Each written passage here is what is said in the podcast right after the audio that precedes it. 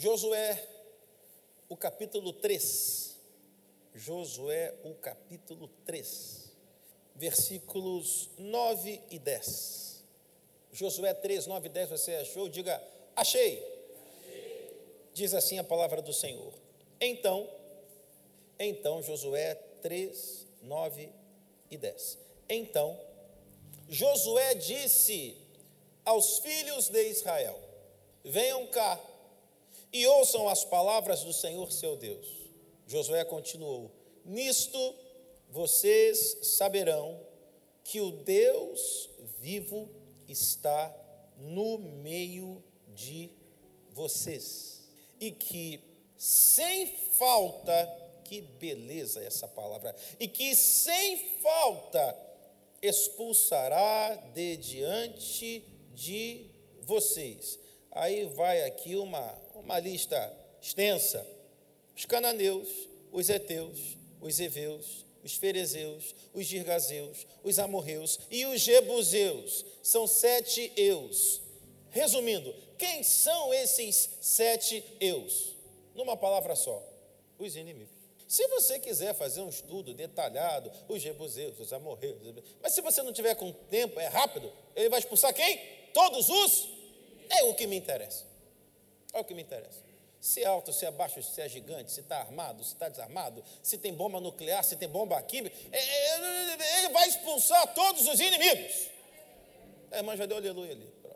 Eu li na palavra uma promessa, Deus dizendo ao povo que vai com certeza expulsar todos os inimigos. Me basta, deveria bastar a você também. Deus está falando na palavra, eu vou crer, vou me agarrar a essa palavra bendita. Ainda, por favor, abra comigo agora o livro de Gênesis, o primeiro livro. Vamos até o capítulo de número 11 do livro do Gênesis. 11, versículo 1. Você encontrou? Amém? Vamos lá? Diz assim: Em toda a terra havia apenas uma língua e uma só maneira de falar. Os homens partiram do Oriente, encontraram uma planície na terra de Sinar e habitaram ali. E disseram uns aos outros: Venham, vamos fazer tijolos e queimá-los bem e os tijolos lhe serviram de pedra e o betume de argamassa. Disseram: Venham, vamos construir uma cidade e uma torre cujo topo chegue até os céus e tornemos célebre o nosso nome, para que não sejamos espalhados. Repita comigo: para que não, sejamos espalhados por toda a terra. Então o Senhor desceu para ver a cidade e a torre que os filhos dos homens estavam construindo. E o Senhor disse: Eis que o povo é um, e todos têm a mesma língua. Isto é apenas o começo. Agora não haverá restrição para tudo o que planejam fazer. Quem está falando isso é o próprio Deus, o Eterno, o Criador, o Jeová. Isto é apenas o começo. Agora não haverá restrição para tudo o que planejam fazer. Venham. Vamos descer e confundir a língua que eles falam, para que um não entenda o que o outro está fazendo. Assim, o Senhor os dispersou dali pela superfície da terra e pararam de edificar a cidade. Por isso, a cidade foi chamada de Babel, porque ali o Senhor confundiu a língua de toda a terra, e dali o Senhor os dispersou por toda a superfície dela. Vamos orar. Pai Santo, uma vez mais, damos graças por essa noite, por esse momento, por essa reunião, por esse povo aqui presente e pelas pessoas que em algum momento ouvirão essa mensagem através das redes sociais. Que o Espírito Santo trabalhe aqui em nós hoje e agora e trabalhe também no futuro no coração daqueles que receberão essa mensagem. Comunica, Senhor, a tua verdade e edifica-nos um pouco mais, assim oramos agradecidos confiando nos méritos de Cristo, unicamente dizemos amém. Por favor, tome seu lugar. Gente querida, nós estamos falando sobre fé inabalável. Hoje é o terceiro encontro dessa, dessa série. Falamos na primeira mensagem, na primeira noite, sobre o quebrantamento. Se alguém lembra, falamos sobre o quebrantamento. Como um passo para eu caminhar nesse caminho de fé inabalável. No nosso segundo encontro, falamos sobre fidelidade, como mais um passo, mais um ingrediente, mais um elemento que é necessário se eu desejo ter, viver, manifestar uma fé inabalável. Hoje a gente vai caminhar para mais um passo, para mais um ponto, para mais uma, uma estação, talvez a gente possa dizer assim. Comecei lendo com os irmãos no livro de Josué, no capítulo 3, no versículo 9, e destaquei, e quero destacar uma vez mais, se você não se apercebeu, no que diz o versículo 10. Josué continuou: Nisto vocês saberão que o Deus vivo está no meio de vocês. Repita comigo: no meio de vocês. Mais uma vez, no meio de vocês. A gente terminou de fazer essa leitura e fomos até o livro do Gênesis. Lemos o capítulo 11, quando discorre sobre a narrativa da construção da Torre de Babel. Esse terceiro passo, essa terceira estação, esse terceiro ingrediente que eu quero trazer para esse púlpito hoje, como uma caminhada, um processo para que se chegue até a fé inabalável, é o passo, é o ingrediente, é a estação da comunhão. A fé que Jesus Cristo nos apresenta, a fé do Evangelho, é uma fé que ela, apesar de, de, apesar de ter seu nascedouro numa experiência absolutamente pessoal, o Espírito Santo abre o coração de um indivíduo, esse indivíduo passa a ter consciência de quem é, da sua necessidade e do quanto precisa de um Salvador. Aí ele se converte, aí ele se rende. Quando? Quando ele se dá conta que ele está perdido e precisa de um Salvador para salvá-lo. Essa experiência é absolutamente pessoal. Então a gente pega um momento, uma tarde, uma manhã, uma mensagem de rede social e compartilha o evangelho e evangeliza, mas sabendo que não é o evangelista que salva. O evangelista anuncia a mensagem do evangelho. Quem salva é o Salvador. Todo mundo entendeu isso? Amém. Então, essa experiência de fato é pessoal. Contudo, a fé que Jesus Cristo nos traz e nos apresenta no Evangelho é uma fé que ela é vivida não isoladamente, ela é vivida em comunhão, ela é vivida de uma maneira comunitária. Então, para que eu possa viver, experimentar, desfrutar, manifestar uma fé inabalável, eu também preciso considerar que eu não farei isso sozinho. Ah, perceba, Jesus Cristo é o cabeça, amém? Ele é o cabeça do quê? E a igreja é o quê? A igreja é o corpo. Então perceba, Jesus Cristo não é o cabeça do joelho, não é assim que a gente fala. A gente não diz que Jesus Cristo é o cabeça do tornozelo, a gente não fala assim. A gente diz que ele é o cabeça de todo o corpo. Então, Nesse processo, nessa caminhada, eu preciso considerar o fator, o elemento, o ingrediente da comunhão. Lemos o livro do Gênesis, no capítulo 11, está aqui um bom texto para falar de comunhão. Porque perceba, o próprio Deus vai dar testemunho dizendo: isto é apenas o começo. Agora, não haverá restrição para tudo que planejam fazer. Pensa comigo, o quão Maravilhoso seria ouvir isso da boca do próprio Deus. Ele olha para um grupo e diz: Olha, é apenas o começo. Já tem gente arrepiada dando, dando pirueta. Se Deus desce, se manifesta e diz: Olha, é apenas o começo. Como é que você receberia essa palavra? Pensa comigo. Você receberia com entusiasmo, Porque o próprio Deus está dizendo que aquilo que você deu início é algo que vai ter êxito, aquilo que você deu início vai dar resultado, aquilo que você deu início vai lograr sucesso. E se tem uma coisa que as pessoas almejam, sobretudo as que frequentam as nossas igrejas evangélicas no Brasil, é ter su, su, su, sucesso, diria na rádio, sucesso. Esse texto que li, que lemos juntos, está indicando o próprio Deus, olha, do jeito que vocês estão, só tem uma saída. A saída é sucesso. É o que está aqui. Então essa essa comunhão, essa união funcionou, sim ou não?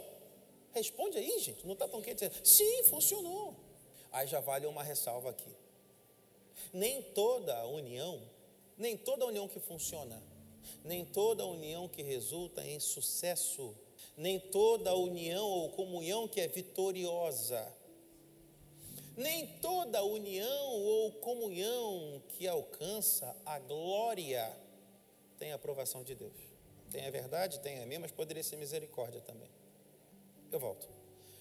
Nem toda união que arrebenta a boca do balão nem toda união que bomba na internet, nem toda união que é um sucesso com likes, com compartilhamentos, com inscritos no canal, com seguidores, com poder de influência, relevância, tem a bênção de Deus, agrada a Deus, põe um sorriso no rosto de Deus, aponta para a glória de Deus nem toda união de sucesso pode ser entendida como sinônimo de Deus está abençoando.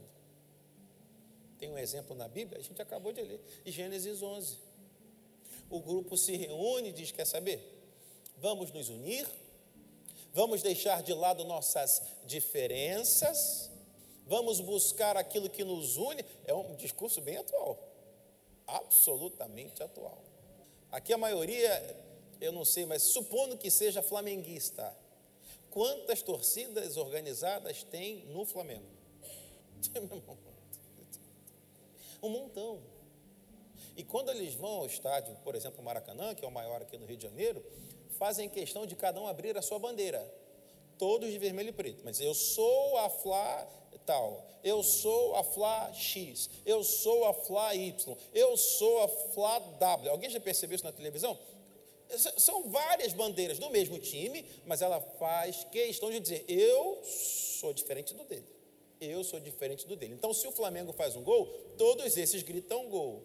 Agora, se um jogador perde um gol, pode ser que entre eles e entre eles, meu irmão. Pega a bandeira, bate na cabeça do outro, arranca a cabeça. Mas entre eles. Às vezes dá até a morte. Entre torcidas do mesmo time. É, Gênesis 11. Vamos deixar nossas diferenças de lado e vamos focar naquilo que nos une. É o que eles fizeram. Vamos afinar o nosso discurso, vamos procurar falar com uma mesma direção para que se entenda como uma só voz. Vamos formar um bloco e formar uma frente. Eu vou acabar falando, estou me policiando. Vamos formar um bloco, me, me ajuda, Cris. Vamos formar um bloco e daí a gente anuncia a nossa frente, a, a frente do pontinho, pontinho, do pontinho, pontinho dos crentes. A gente vai mostrar força. E quando a gente mostrar força, a gente marca o nosso território. E seremos tantos por cento de tal uh, uh, espaço. Aí quem está de fora pensa: sucesso, sucesso. Deus está neste negócio. Aí eu diria: calma, que pressa é essa? Que pressa é essa? O pastor Jaime costuma dizer: desse sempre o benefício da dúvida. Leu em algum rabino aí, gravou isso e fala isso para todo mundo. Calma, pode ser que essa união esteja embasada, conectada com Gênesis 11. Tem união, falam uma só língua, eles estão voltados para um único e mesmo projeto. Ninguém ali quer ter o lugar de aparecer mais do que o outro, eles estão focados, unidos pela causa, E Deus reconhece a união deles na causa. E Deus reconhece que eles têm capacidade de construir, edificar e alcançar qualquer coisa. Mas Deus está dizendo: não gostei. Vocês levam jeito, vocês são capazes, vocês conseguem. Ah, não gostei.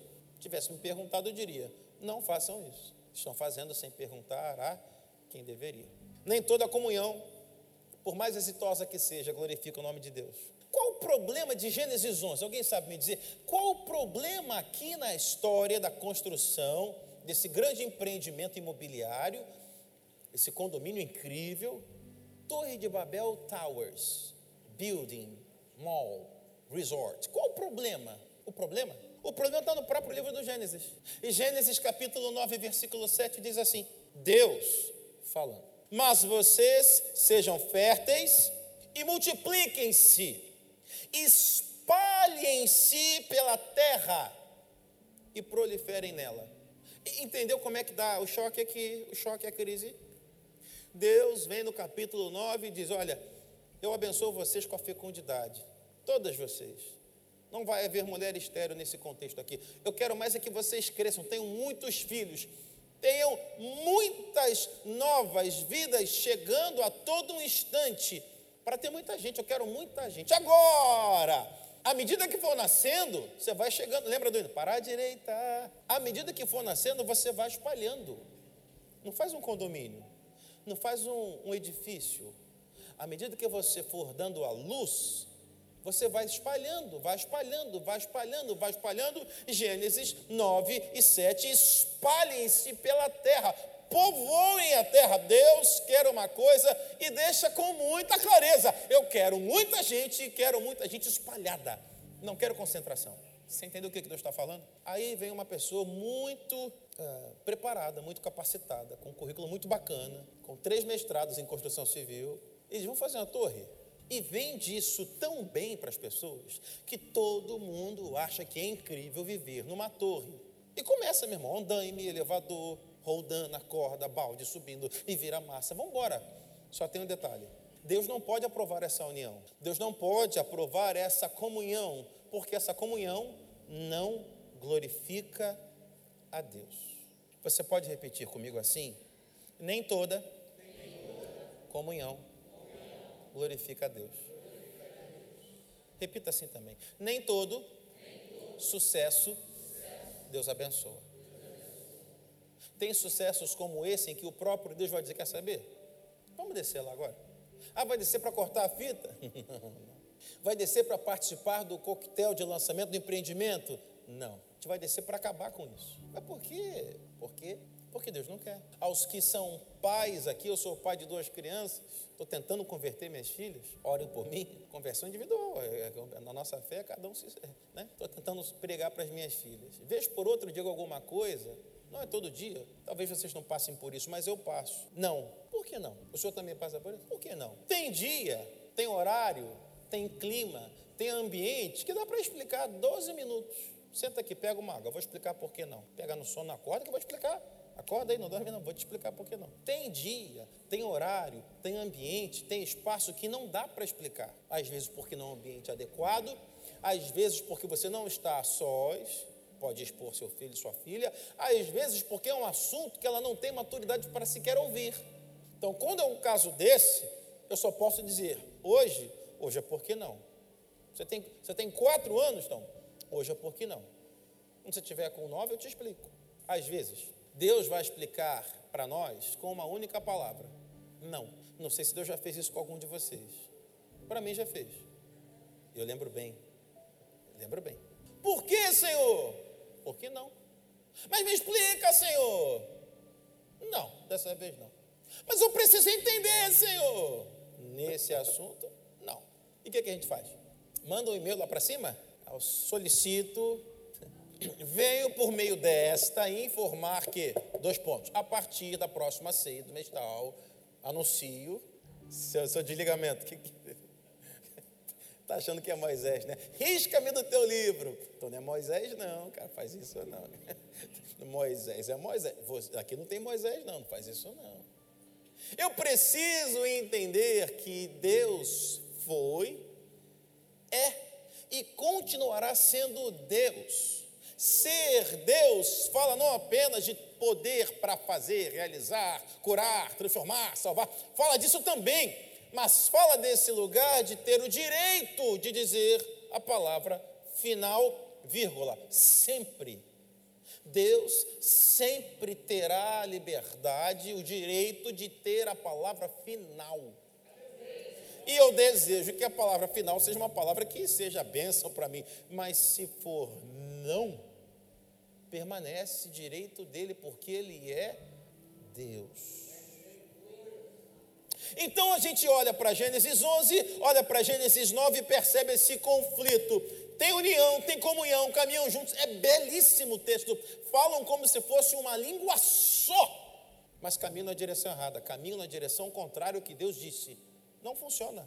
Digo, não deveria funcionar para mim e para você.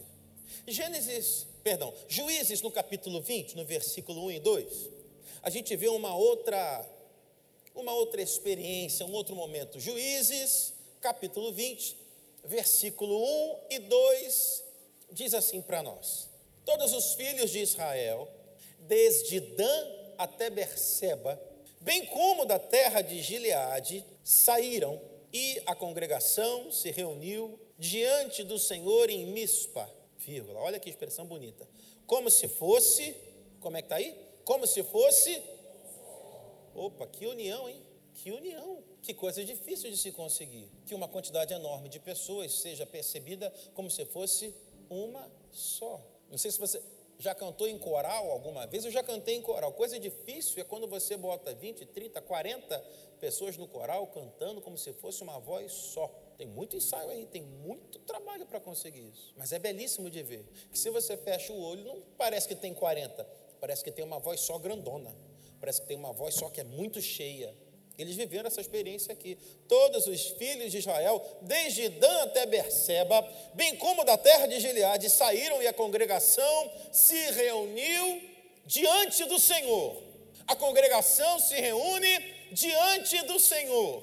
E essa congregação que se reúne diante do Senhor é classificada pelo escritor como, olha, curiosamente, naquele dia, naquela reunião, parece que eram um só homem. Os chefes de todo o povo e todas as tribos de Israel se apresentaram na congregação do povo de Deus. Eu não vou ler o texto todo, hoje é ceia, a gente tem ainda muita coisa para fazer, mas nesse capítulo 20 de Juízes, vai discorrer uma coisa muito séria, muito grave que aconteceu. Um levita teve a sua companheira abusada. E essa companheira que foi abusada sexualmente, depois do abuso ou dos abusos que sofreu, veio a morrer. Quando ela morre, o levita tem uma decisão bem incomum. O levita decide pegar o corpo da sua companheira que agora está morta cortar o corpo dessa companheira em 12 pedaços. Olha que coisa pesada.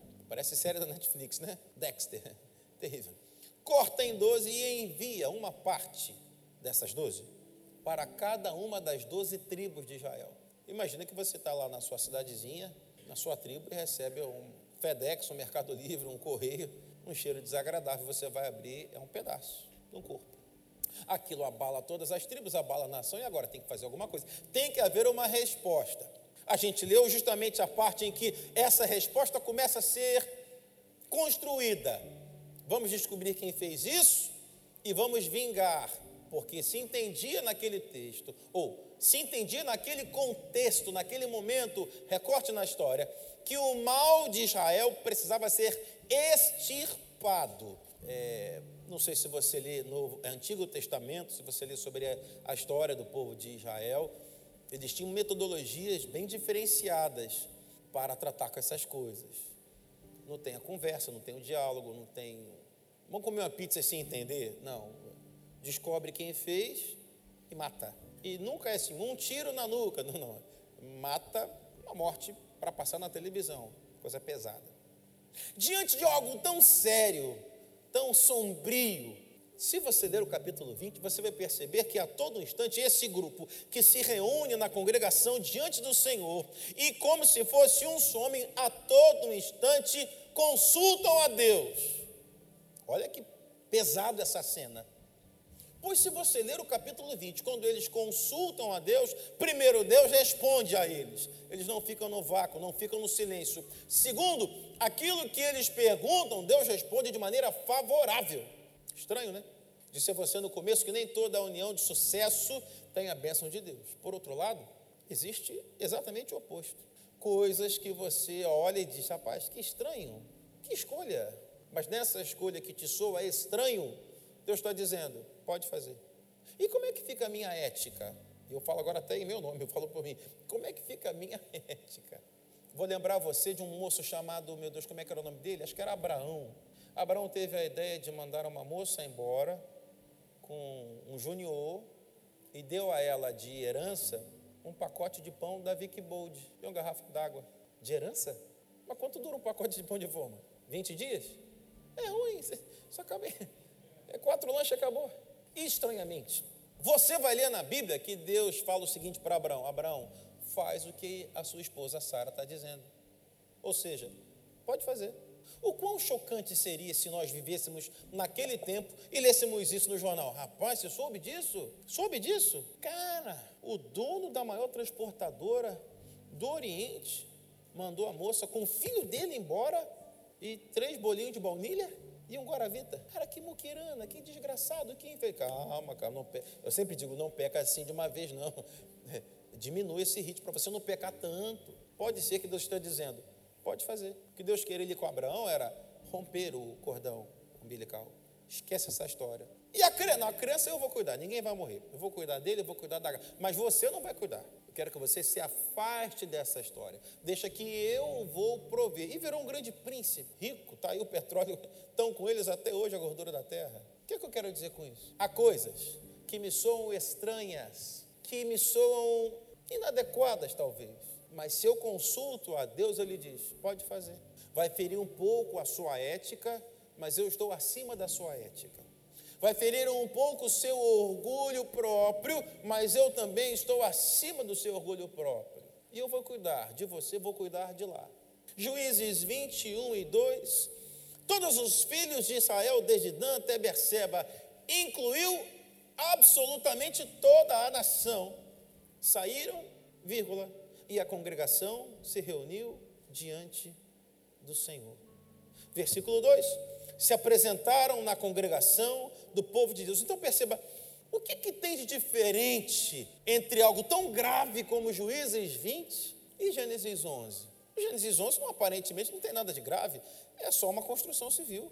Construção civil vai falar de empregar muita gente, de abençoar fornecedores, de ter muita mão de obra envolvida. Aparentemente é uma coisa boa.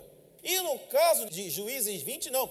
A reunião, a congregação estava ali para fazer uma vingança, uma execução, esquadrão de morte. Então, como é que não, que não é tão grave? Deus desce e interrompe, e em outro que vai ter até morte, derramamento de sangue, assassinato. Naquele contexto, pelo amor de Deus, Deus aprova. O que, que tem de diferença entre uma coisa e a outra?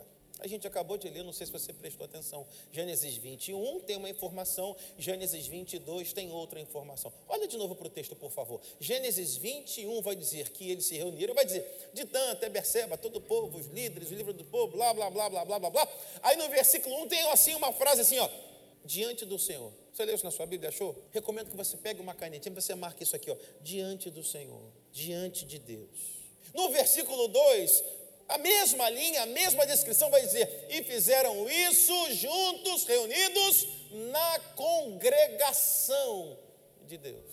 O que, que a gente pode pensar, extrair? Que quando eu me aproximo de Deus e apresento para Deus, como aquele menino, cinco pães e dois peixinhos, tudo que eu tenho, tudo que está no meu coração, tudo que está na minha mente, tudo que é o meu planejamento, tudo aquilo que eu tenho intenção de fazer, eu estou mais perto de ter a aprovação de Deus do que se eu simplesmente começasse a fazer alguma coisa sem perguntar para ele. Diz o texto em Juízes que o povo se reuniu diante de Deus e diante de Deus buscaram direcionamento. Senhor, nossa vontade é fazer isso. Sofremos esse dano e a nossa vontade é de ir atrás e fazer tal ação. Aí deixa ele falar. O que o Senhor acha? Aí está o segredo. Então perceba, é uma união, existem muitas pessoas conectadas, existe esse alinhamento de propósito, de coração, de sentimento, de fala, de discurso, mas junto dessa união existe a certeza: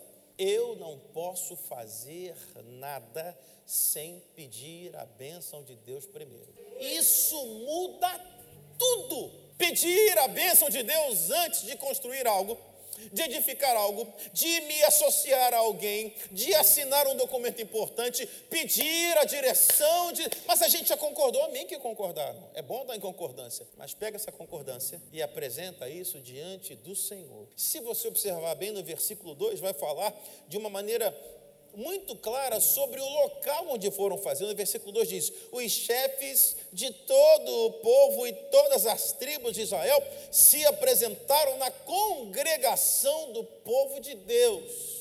E me incomoda tanto quando a gente precisa dizer, reafirmar da importância de estar congregados.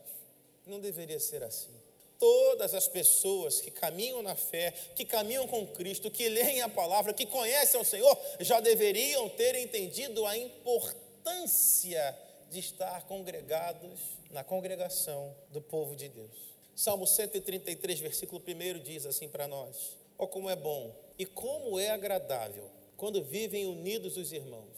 Na segunda parte do versículo 3, a parte B, diz assim: Ali o Senhor ordena a sua bênção e a vida para, para, ora, não é algo que todos nós desejamos, ter a bênção do Senhor para sempre, não é algo que todos nós desejamos provar, comer e receber da vida de Deus que nos abençoa, da vida de Deus que nos acrescenta, da vida de Deus que nos enriquece, da vida de Deus que nos edifica para todo sempre Sim ou não?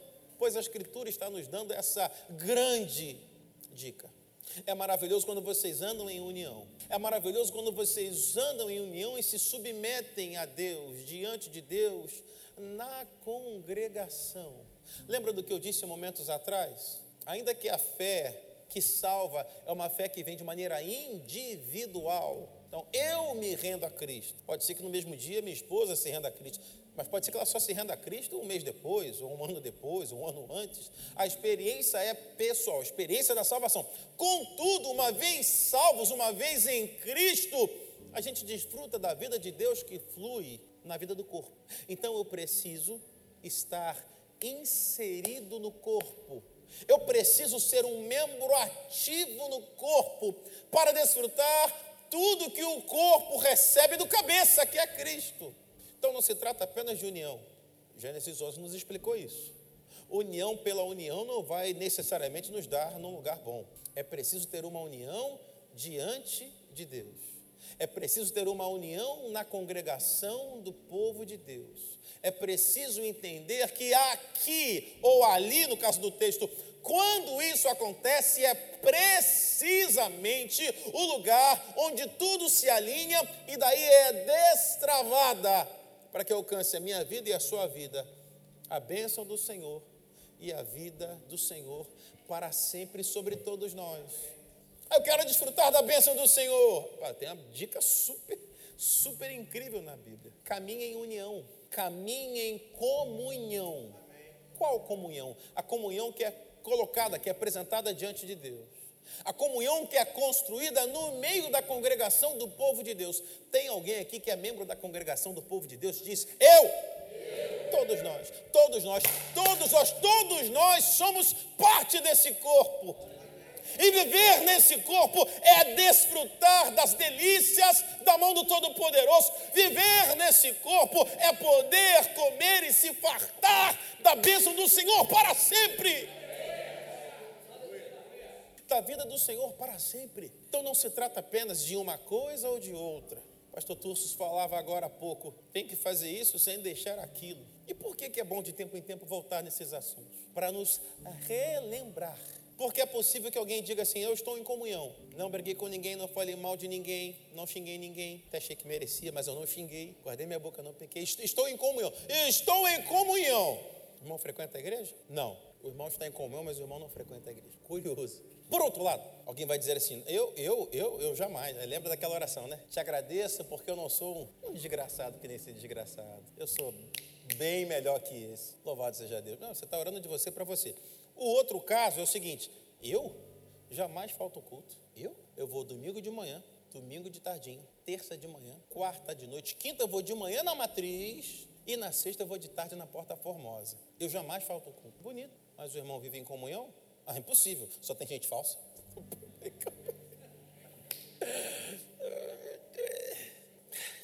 Ajuda, Jesus. Não tem como você fazer uma coisa e abandonar a outra. Porta Formosa, ouça, por favor. Não é possível fazer as coisas dessa forma. Você precisa da comunhão e você precisa da congregação. Vamos lá comigo, repita. Eu preciso da comunhão e eu preciso da congregação. De novo, eu preciso da comunhão e eu preciso da congregação. Aqui, não nesse espaço físico, aqui nesse santo ajuntamento, comunhão e congregação, ele ordena bênção. Ah, meu Deus! Ah, meu Deus! Ah, meu Deus! Eu quero uma fé inabalável. Que bênção! Ah, vou fazer, vou subir, vou, vou descer, vou expulsar, vou amarrar. Que bênção! Mas o irmão congrega? Não. Pode ser, sei lá, pode ser. Não, não. Mas o irmão tem comunhão, o irmão, o irmão se relaciona, o irmão, o irmão constrói amizades na igreja. Não, isso é pessoal. É tudo ímpio. Da igreja todo mundo é ímpio. Rapaz, vai ficar difícil para essa fé inabalável. Porque uma coisa está ligada à outra. Se você deseja ter na sua vida destravado, aberto, liberado essa bênção e essa vida que dura para sempre, ela acontece na comunhão dos santos, que se reúnem como congregação diante de Deus. Aí sim, aí sim pode ser que o Espírito Santo permita que pessoas aqui desfrutem dessa fé inabalável na comunhão que vive a vida na congregação. Na comunhão que entendeu a vida no corpo, na comunhão que entendeu que você e eu somos apenas partes da igreja. A igreja não sou eu, a igreja é aquilo que representa eu e você unidos. Isso é igreja. Isso é igreja. Alguém vai dizer, mas isso, isso tudo está no Antigo Testamento, né, pastor? A gente está na dispensação da graça. Tem sempre alguém para falar isso, né? Sempre tem alguém para falar isso. Fala com o senhor também? Muito bonito o sermão, mas aquilo não, não. hoje é graça, não é. Pois bem, vamos ao Novo Testamento. Efésios 2 e 19. E aqui eu já vou caminhar para encerrar. Carta de Paulo escrevendo aos Efésios, capítulo 2, verso 19, diz assim: Assim vocês não são mais estrangeiros. Você tem uma coisa que fica muito claro quando você vai a Israel, e eu profetizo que você vai a Israel um dia. 15 pessoas acreditam, 16, 17, 18, 18. 18 pessoas acreditam que um dia vão a Israel. Então, amém. Já lancei, quem creu, creu, quem não creu, amém. Tem uma coisa que esses 17 perceberão quando chegarem lá, que é esse olhar de estrangeiro. Isso não sai de você. Eles fazem questão de olhar para você para que você entenda: eu nasci aqui, você não. Eu sou da tribo, não sei das couves, você não é de tribo nenhuma. O jeito que eles te olham é para ficar bem claro. Paulo está escrevendo para nós algo belíssimo que vai nos libertar disso. Paulo escreve no capítulo 2, no verso 19: Assim, vocês não são mais estrangeiros, não tem mais essa crise de vira-lata, joga isso fora, passou. Vocês não são estrangeiros, vocês não são peregrinos, mas agora vocês, os que nasceram de novo, os que se renderam a Cristo, vocês são concidadãos dos santos. Eu? Eu? Você? Alguém diria, mas até fulana? Sabe da vida da fulana? Sabe o que a fulana viveu no passado? Aqui na rua a gente chama ela de samaritana. É mesmo. Pois se a chamada samaritana se rendeu a Cristo, ela está dentro de Efésios 2 e 19. Se essa moça que fez aconteceu no passado, hoje nasceu de novo, é nova criatura em Cristo, então Efésios 2 e 19 vale para ela. Assim, vocês não são mais estrangeiros, vocês não são mais peregrinos, vocês são concidadãos dos santos. E ah, mais do que isso, Vocês são membros da família de Deus. Ah, meu querido, vale um glória a Deus, vale um aleluia, vale um aplauso ao Senhor. Vocês são membros da família de Deus. Louvado seja o nome do Senhor. Aleluia, aleluia. Oh, meu Deus, aleluia. Fé inabalável, mas como, como se constrói isso? A gente vai caminhando aos poucos. Tem que ter quebrantamento, tem que ter fidelidade. E não pode se esquecer que é preciso comunhão. Mas calma aí, calma aí, bota uma vírgula. Comunhão, vírgula, na congregação tem que andar em unidade, tem que amar o próximo. Qual o próximo? Esse que está aqui dentro, sentado do teu lado. Tem que ser igreja de verdade. Eu quero ler mais uma vez Josué 3 e 9 para a gente encerrar e orar. Mas agora eu vou ler na versão MPV. Que versão MPV é essa? É minha própria versão. André Coelho, não fale isso lá não para o seu irmão, tá? Que pode me prejudicar lá em cima. M, deixa esse troço quieto. MPV, minha própria versão, Lediane. A versão que eu inventei agora. É o seguinte: Josué 3, 9 e 10. Então o pastor Samuel disse aos filhos de Deus na Porta Formosa: Venham cá e ouçam as palavras do Senhor seu Deus. Verso 10: E o pastor Samuel continuou dizendo: Nisto vocês saberão que o Deus vivo está no meio de vocês, e que sem falta alguma expulsará diante de todos vocês todos os seus inimigos. Se e quando vocês viverem em comunhão na congregação. É belíssimo, Josué é belíssimo, dizendo: você vai perceber que no meio desse santo ajuntamento tem um Deus vivo. Deus vivo não fica de braços cruzados, Deus vivo trabalha pelo seu povo. Nisto vocês saberão que há um Deus vivo no meio de vocês. Joshua, fique em pé, por favor. Eu sabia que o Joshua, se viesse no culto, estaria sentado ali. Ele só senta ali. Ele senta no meio da igreja. Olha bem para onde o Joshua está. Estende as mãos, Joshua. Não, estende mais alto. Assim, isso. Imagina que Joshua representa a figura de Deus. Se essa igreja está em comunhão, se essa igreja está unida, tem Deus no meio da igreja trabalhando por essa igreja. É uma decisão sua hoje. Só cabe a você. Se você vai finalmente se virar, se transformar, se tornar um discípulo de Jesus. E vai ser igreja, com esse irmão do teu lado aí, para que desfrutando dessa comunhão na congregação, quem está no meio de você trabalhe a seu favor. É uma decisão sua. Pode se sentar, Josh. Obrigado. Querido. Fé inabalável de que Deus opera com poder e livramento no meio da congregação, da comunhão fé inabalável de que Deus opera com poder e livramento no meio, a partir da união da congregação. Então perceba, Mateus venha para cá e aqui eu encerro. Comunhão entre nós. Sim, amém. Todos entendemos que é preciso. Todos aceitamos isso. Alguns talvez com um pouco mais de dificuldade. Como assim comunhão entre nós? Comunhão entre eu e você. Comunhão entre um irmão e outro irmão comunhão entre um diácono e outro diácono, comunhão entre um professor e um aluno, comunhão entre um líder e um liderado, comunhão, comunhão entre nós, mas comunhão com o Espírito Santo também. Não há como ter apenas comunhão uns com os outros. Cada um aqui precisa ter a sua própria experiência individual de comunhão com o Espírito Santo é papel seu, é responsabilidade sua. Chegar na sua casa, pegar a tua Bíblia, fingir que você sabe editar um livro, abrir e ler, é responsabilidade sua. Eu não vou na tua casa para ver o que, que você está lendo. Mandei distribuir o plano de leitura, eu não vou checar. E aí, está lendo o quê? Ângela, você, você já leu de hoje, Ângela? Isso é papel da Ângela.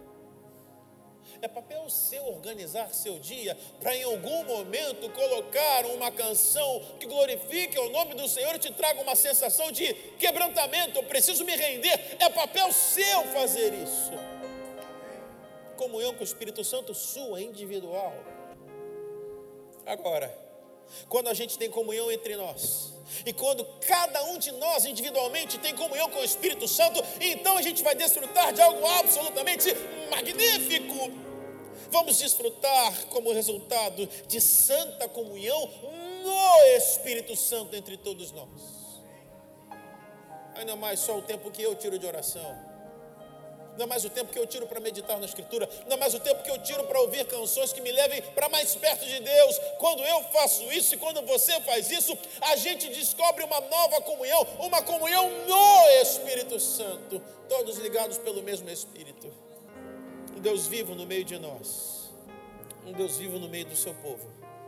E uma vez mais você vai ver que Deus está no meio de você. Josué vai falar de um grande livramento que Deus deu certamente ele expulsará todos os seus inimigos de diante de você. Se coloque de pé. Eu quero orar por pessoas hoje que estão dizendo: Eu tenho inimigos que precisam ser lançados fora. E eu não tenho mão, não tenho força, não tenho capacidade para isso. Eu preciso que Deus mande esses inimigos embora. Deus pode mandar. Deus quer mandar. Deus tem meios para mandar. Mas e a comunhão? E a sua comunhão, como vai? Como vai a sua comunhão com Deus? Como vai a sua comunhão com seu irmão? Feche seus olhos. Quero orar por pessoas. Pode ser do seu lugar se você deseja, ou se você desejar vir aqui à frente. Vamos orar juntos. Quero orar com você, quero orar por você. Pedindo que o Senhor opere isso, exatamente isso. Conscientização sobre quem somos, sobre o nosso lugar, sobre o nosso papel, sobre a parte que nos cabe. Vamos falar com Deus Pai Santo diante do Senhor na tua presença. Estamos todos nós, Senhor. Cada um de nós. A porção da Escritura foi compartilhada. A gente caminha para falar de uma fé inabalável. Mas existem esses, esses momentos de etapas, de estações que precisam ser considerados. Hoje a gente está refletindo sobre a comunhão. E como a gente percebe na Escritura momentos em que comunhão parecia algo tão bom e o Senhor disse não. E já em outros momentos a comunhão parecia que não teria um bom desfecho, o Senhor disse sim, avance. Traz para nós esse lugar de ponderação. Qual a diferença de uma para outra? A diferença é que um foi buscar no Senhor a direção o direcionamento, se o Senhor aprovava ou não. E daí a gente se lembra, se recorda do que lemos lá em Josué. Quando o Senhor disse na boca de Josué para todo o povo: Vocês vão ver que tem um Deus vivo no meio de vocês. Como? Se vocês estiverem brigados, se vocês estiverem distantes uns dos outros, como assim esse Deus vivo no meio? Esse Deus vivo no meio se manifesta quando há um ambiente para que ele se manifeste de cuidado, de fraternidade, de respeito ao próximo, de união, de comunhão, de consideração, de harmonia. Esse Deus que se manifesta poderosamente no meio, se manifesta não no meio do tumulto, não no meio da balbúrdia, se manifesta no lugar onde há comunhão se manifesta no lugar onde ali pode ser ordenada e recebida a bênção e a vida do Senhor para sempre. Ah, meu Deus, faça isso no nosso meio. Desperta-nos para viver de uma maneira diferente nesse início de ano comunhão na congregação, comunhão na congregação, comunhão na congregação, entender a necessidade, o valor, a seriedade, a dádiva que é poder congregar. Que a tua bênção seja liberada sobre pessoas aqui hoje que pessoas aqui hoje passem a desfrutar, que pessoas aqui hoje passem a voltar a desfrutar da bênção do Senhor ordenada na santa comunhão dos santos, porque, como diz o apóstolo São Paulo, fomos feitos com cidadãos e agora família de Deus. Família de Deus, louvado seja o nome do Senhor. Família de Deus, família de Deus. Nessa noite tão especial, Pai. Pessoas aqui derramando lágrimas, gente no altar, diante da mesa do Senhor, Pai, que haja um santo movimento do Espírito Santo. Um batismo que reacenda em nós a chama pela comunhão, a chama por estar na congregação. Faz isso, Senhor, faz isso, Senhor, faz isso. Nós pedimos, nós rogamos com fé. Glorifica o teu nome nessa noite, Pai. Nós oramos assim agradecidos em nome de Jesus. Amém. Amém. Amém e amém. Aleluia.